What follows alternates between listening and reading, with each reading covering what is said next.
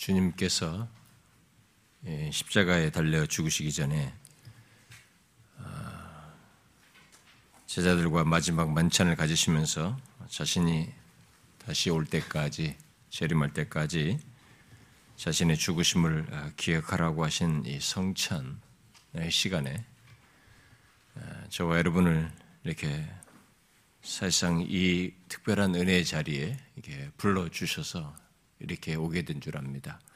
여러분과 제가 아, 이 자리에 올 수 있어서 오고 싶어서 온 것은 아닙니다. 현재적으로 여러분들이 예수를 믿기 때문에 이 자리에 오게 된 것이고, 어, 그래서 자신의 죽으심을 기억하여 그것이 은혜가 되는 어, 대상들을 이 자리에 불러서 오게 하신 줄을 압니다. 우리는 이 시간에 단순히 뭐 어떤 의식을 어, 행하는 그런 시간은 아니고 어, 성령께서 임재하셔서 은혜 주시는 어떤 방편이기도 하고 어, 이것을 통해서 실제로 우리가 그리스도와 어떤 관계 속에 있는지를 확인하는 그런 시간이기도 합니다. 그러므로 이 시간에 떡과 잔을 받음으로써 주님의 은혜를 크게 덧입는 그런 시간이 되기를 소원합니다.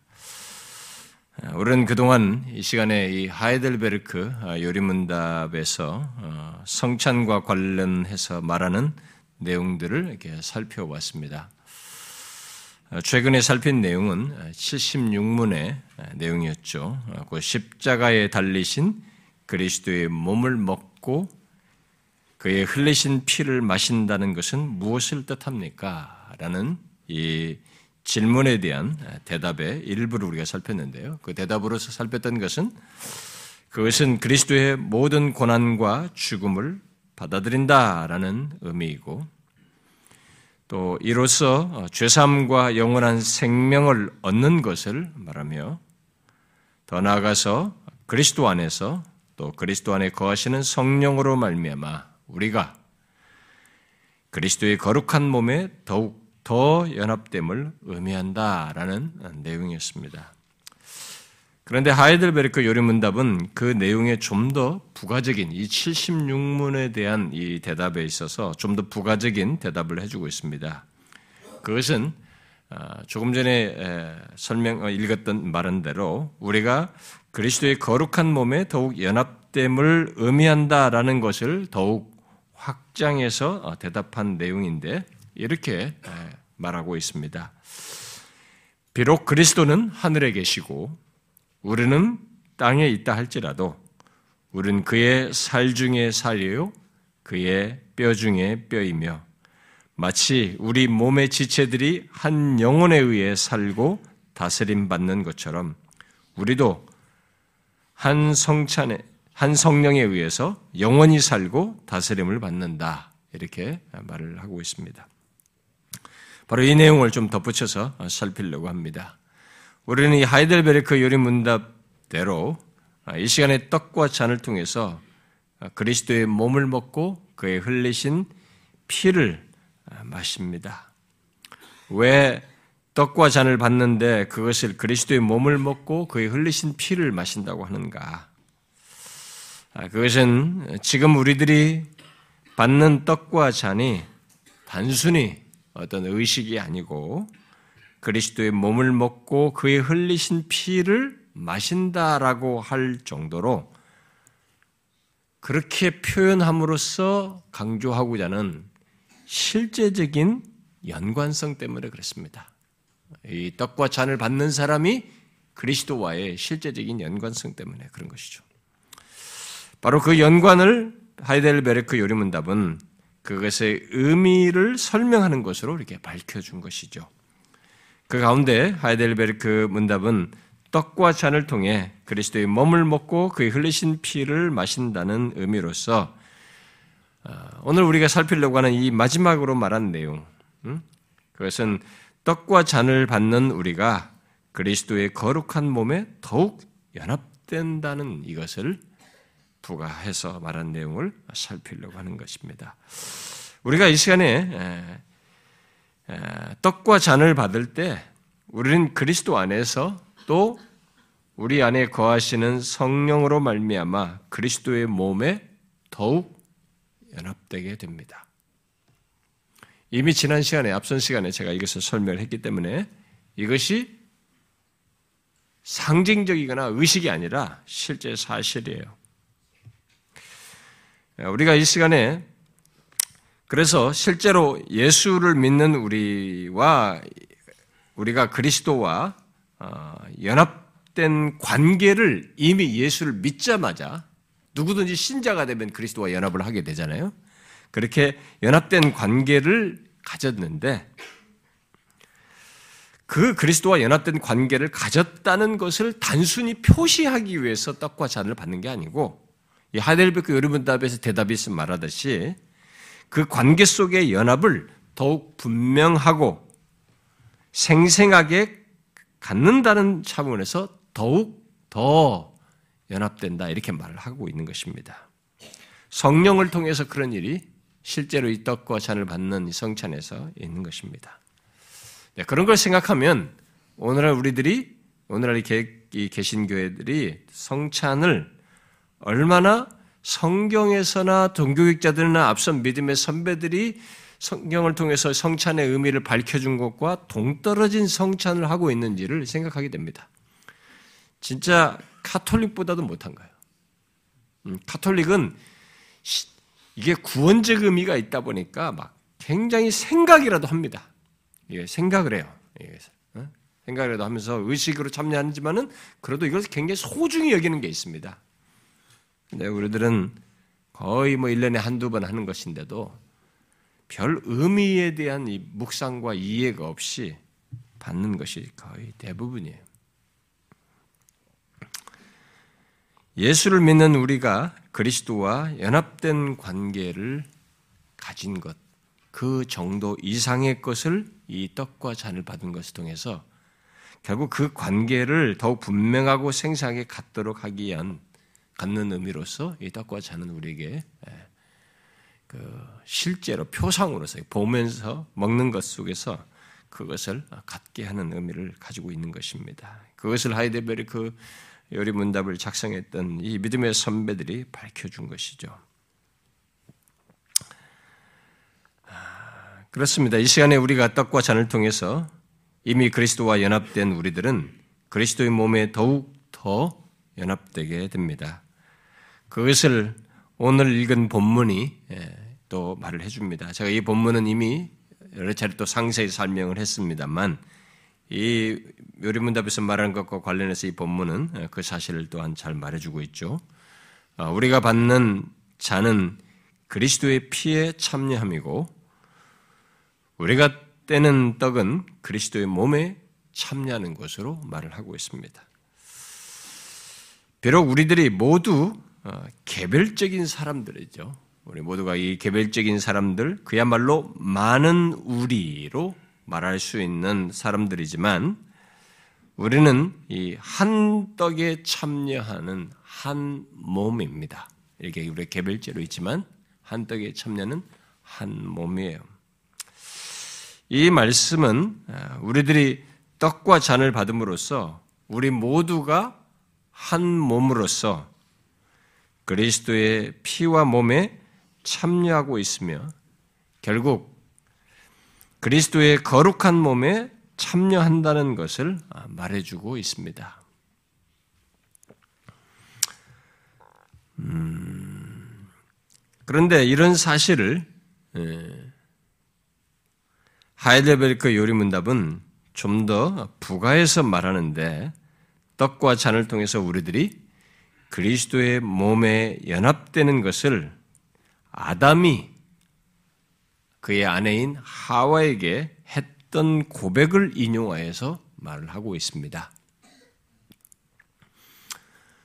아, 우리 교회에 와서 어, 조금 신앙생활 하면서 조금 은혜를 받고 눈을 뜨면 어, 성찬의 소중함을 알게 됩니다.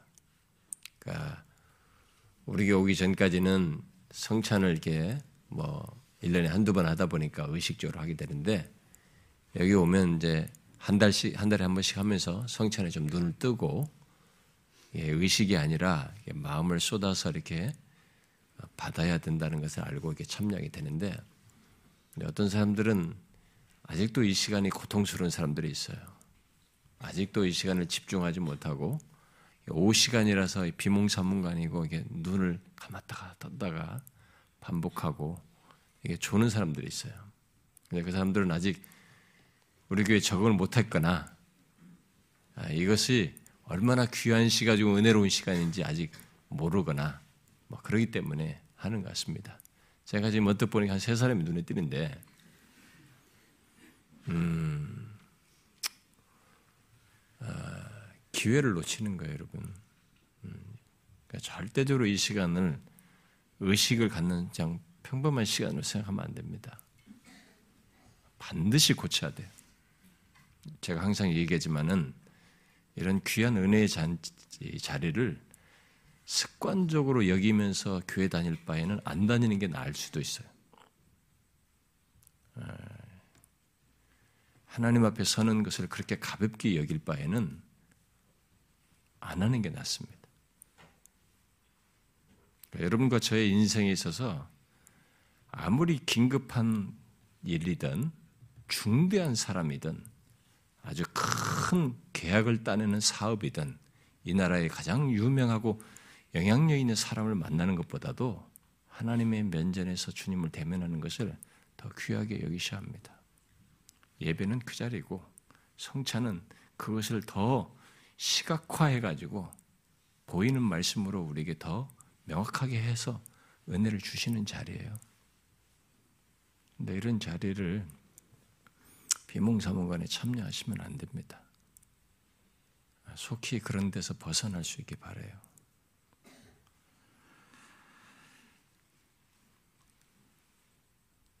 지금 이 하이델베르크에서 말하는 내용을 잘 이해하십시오. 성찬은 우리가 떡과 잔을 통해서 그리스도의 몸을 먹고 그 흘리신 피를 마신다라는 의미를 그리스도와 더욱 더 연합되는 것을 얘기하는데 이 설명을 부족하여서 더 부가해 줬어요.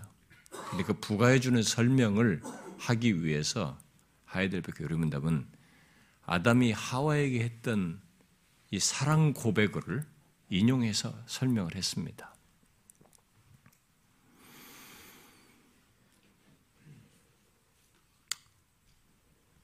바로 뼈 중에 뼈요, 살 중에 살이라고 한 고백을 인용하여서 떡과 잔을 받음으로써 예수 믿는 많은 우리, 결국 교회죠. 교회와 그리스도가 그렇게 깊은 연합을 갖는다는 것을 말해주고 있습니다. 정말 그런 일이 있을까? 정말 그런 일이 있는가? 그저 상징적인 것이 아닌가라고 할지 모르겠습니다. 그에 대해서 하르델베르크 요리문답은 이렇게 대답을 하고 있습니다. 비록 그리스도는 하늘에 계시고 우리는 땅에 있다 할지라도 우리는 그의 살 중에 살이요 그의 뼈 중에 뼈이다라고 말하고 있습니다. 무슨 말입니까? 우리들이 떡과 잔을 받음으로써 하늘에 계신 그리스도와 인성 영화롭게 된 몸을 입고 올리우신 분이시기 때문에 우리가 하늘에 계신 그리스도와 그의 신부인 교회 바로 우리들이 신비한 연합 속에서 정말로 너무나 놀라운 사실이죠. 신비한 연합 속에서 더욱 더 연합되게 하는 것이 된다. 이렇게 말하고 있는 이 떡과 잔인을 받는 것이 성찬에 참여하는 것이 그리스도의 몸을 먹고 피를 흘리신 피를 마시는 것이 바로 그런 연합 속에서 더욱 연합하게 되는 것을 말하는 것으로 이렇게 설명을 했습니다. 실제라는 거예요. 그렇습니다. 예수 믿는 우리는 그리스도와 연합된 자들이요. 그리스도와 한몸된 자입니다. 그러나 이 시간에 떡과 잔을 통해서 우리는 그의 몸을 먹고 그의 흘린 피를 마심으로써 하늘에 계신 그리스도와 그의 신부인 우리들이 신부인 교회 우리가 더욱 더 확고히 연합되어지고 생생하게 분명하게 연합되는 것을 드러내는 것이에요. 이 성찬은 그런 복되고도 놀라운 의미가 있는 것입니다. 그것만이 아닙니다. 하이델베르크 요리문답이 계속 덧붙이는 대로 마치 우리 몸의 우리 몸의 지체들이 한 영혼에 의해서 살고 다스림을 받는 것처럼 우리도 한 성령에 의해 영원히 살고 또 다스림을 받는다라고 했습니다. 이 성찬을 통해서 그런 일이 있다 이렇게 얘기하고 있습니다. 무슨 얘기예요?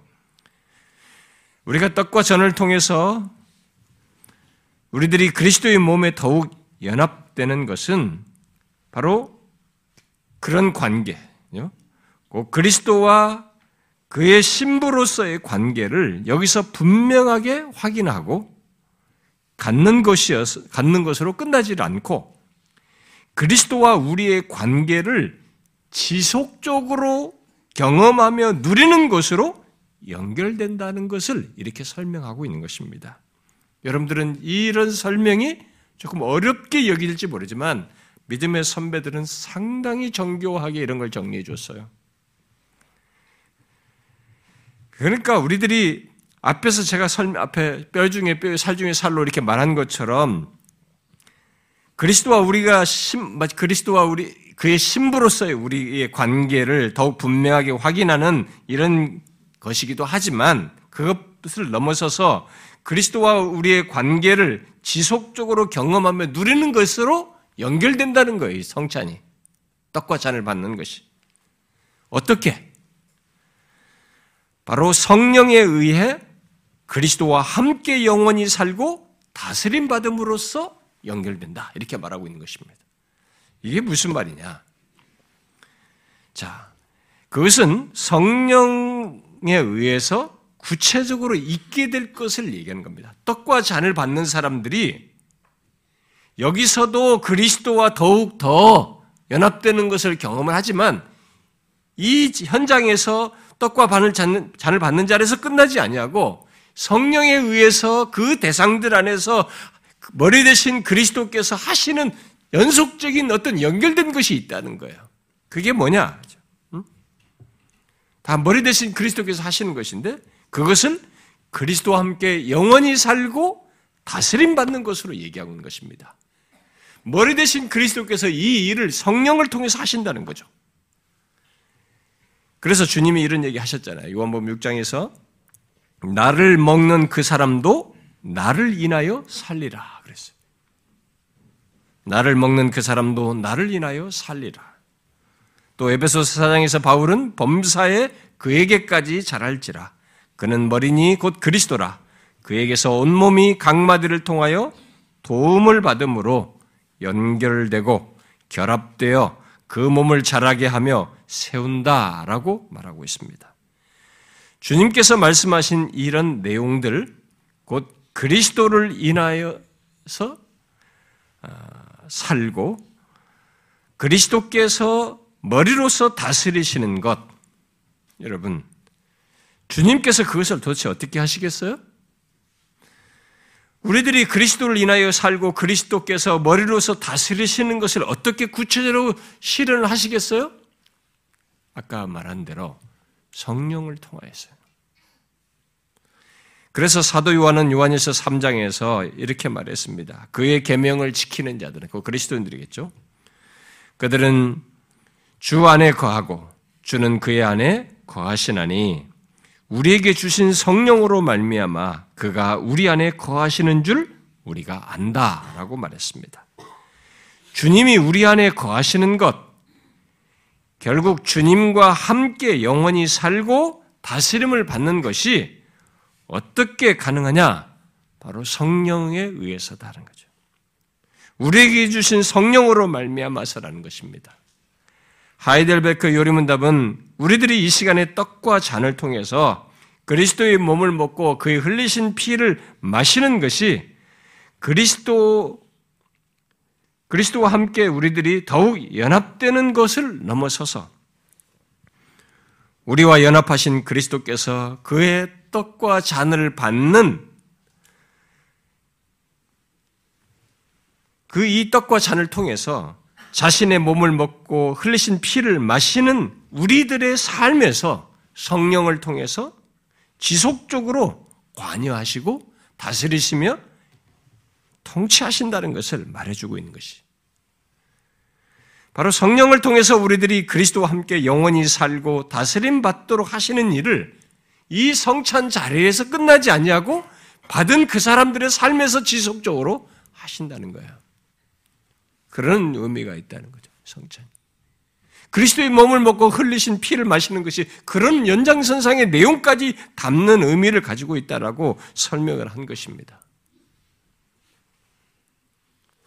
그게 추상인가요? 아니에요. 진실로 신자들에게는 하나님의 참된 백성들에게는 그게 사실인 것입니다.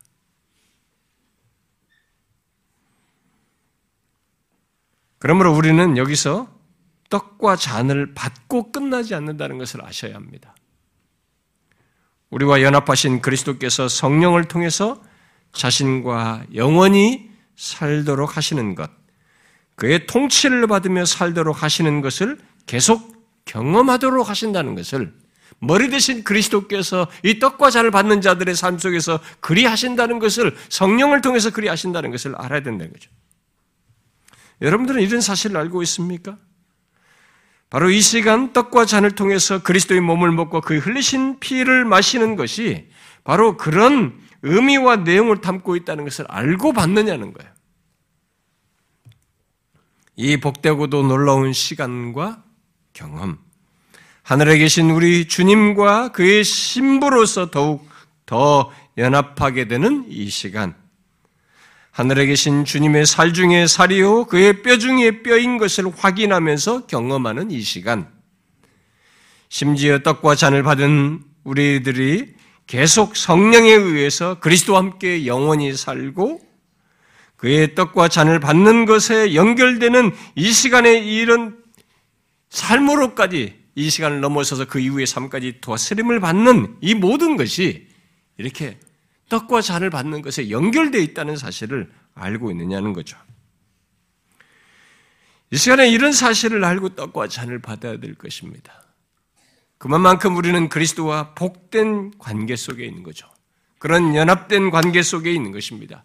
그것을 그의 찢겨진 몸, 흘리신 피를 보여주는 이 떡과 잔을 받음으로써 우리가 확인하게 되고 실제 이런 의미가 우리의 삶 속에 그리스도와의 관계 속에서 연장선상에서 현재와 삶에서까지 지속된다는 것을 알고 있어야 된다는 것입니다.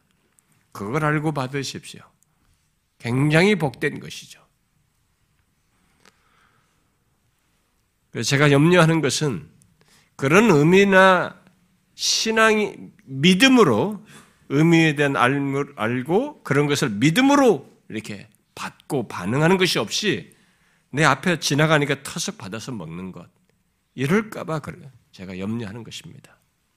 그래서 우리 교회에서 제가 이거 할 때마다 자기 자신을 살펴서 미리 준비하여서 받으라고 제가 하는 것입니다. 주님과 우리의 관계는 우리가 일반적인 비즈니스 하듯이 속을 감추고 겉으로 그럴싸하게 하는 관계로서 처리해야 될수 있는 게 아닙니다. 하나님은 우리의 심장 배부를 아십니다. 우리의 중심을 아셔요. 그분을 진심으로 대하는지 건성으로 대하는지 하나님의 마음과 뜻으로 제시된 것들을 알고 반응하는지 그런 거 전혀 개의치 않고 반응하는지를 주님은 아십니다.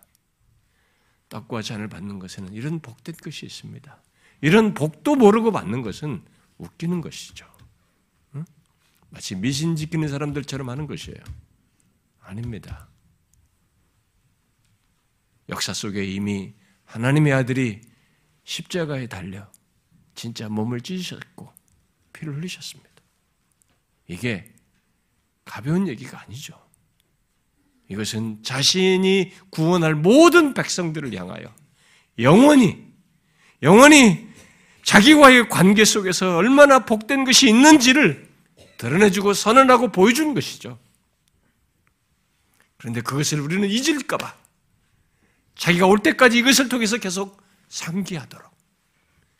그런데 펼쳐보니 설명을 계속 하자 보니 계시된 말씀을 계속 설명하자 보니 이것이 너무너무 부유한 것이 내가 여기에 참여할 수 있게 된 것도 놀랍고 참여해서 그런 관계와 혜택을 누릴 수 있는 것도 너무 놀랍고 우리가 얼마나 그리스도와의 관계, 이 영원한 관계를 가는 것이 한없는 복인지를 알게 된 것입니다. 근데 그것을 머릿속으로도 알고 일상 속에서도 알겠지만 특별히 찢겨진 몸, 흘린 피를 보게 하는 이 떡과 잔을 통해서 명확히 확인하고 우리가 그런 사람이라는 것, 그런 복된 사람이라는 것을 알고 믿음으로 받아야 된다는 것이죠. 그럴 수 있기를 바래요. 그래서 실제로 하이델베크 요리문답 믿음의 선배들이 정리해 준 대로 그런 복된 의미가 자신의 삶 속에서 이 시간뿐만 아니라 삶 속으로 연결돼서 경험되기를 바랍니다. 기도하겠습니다.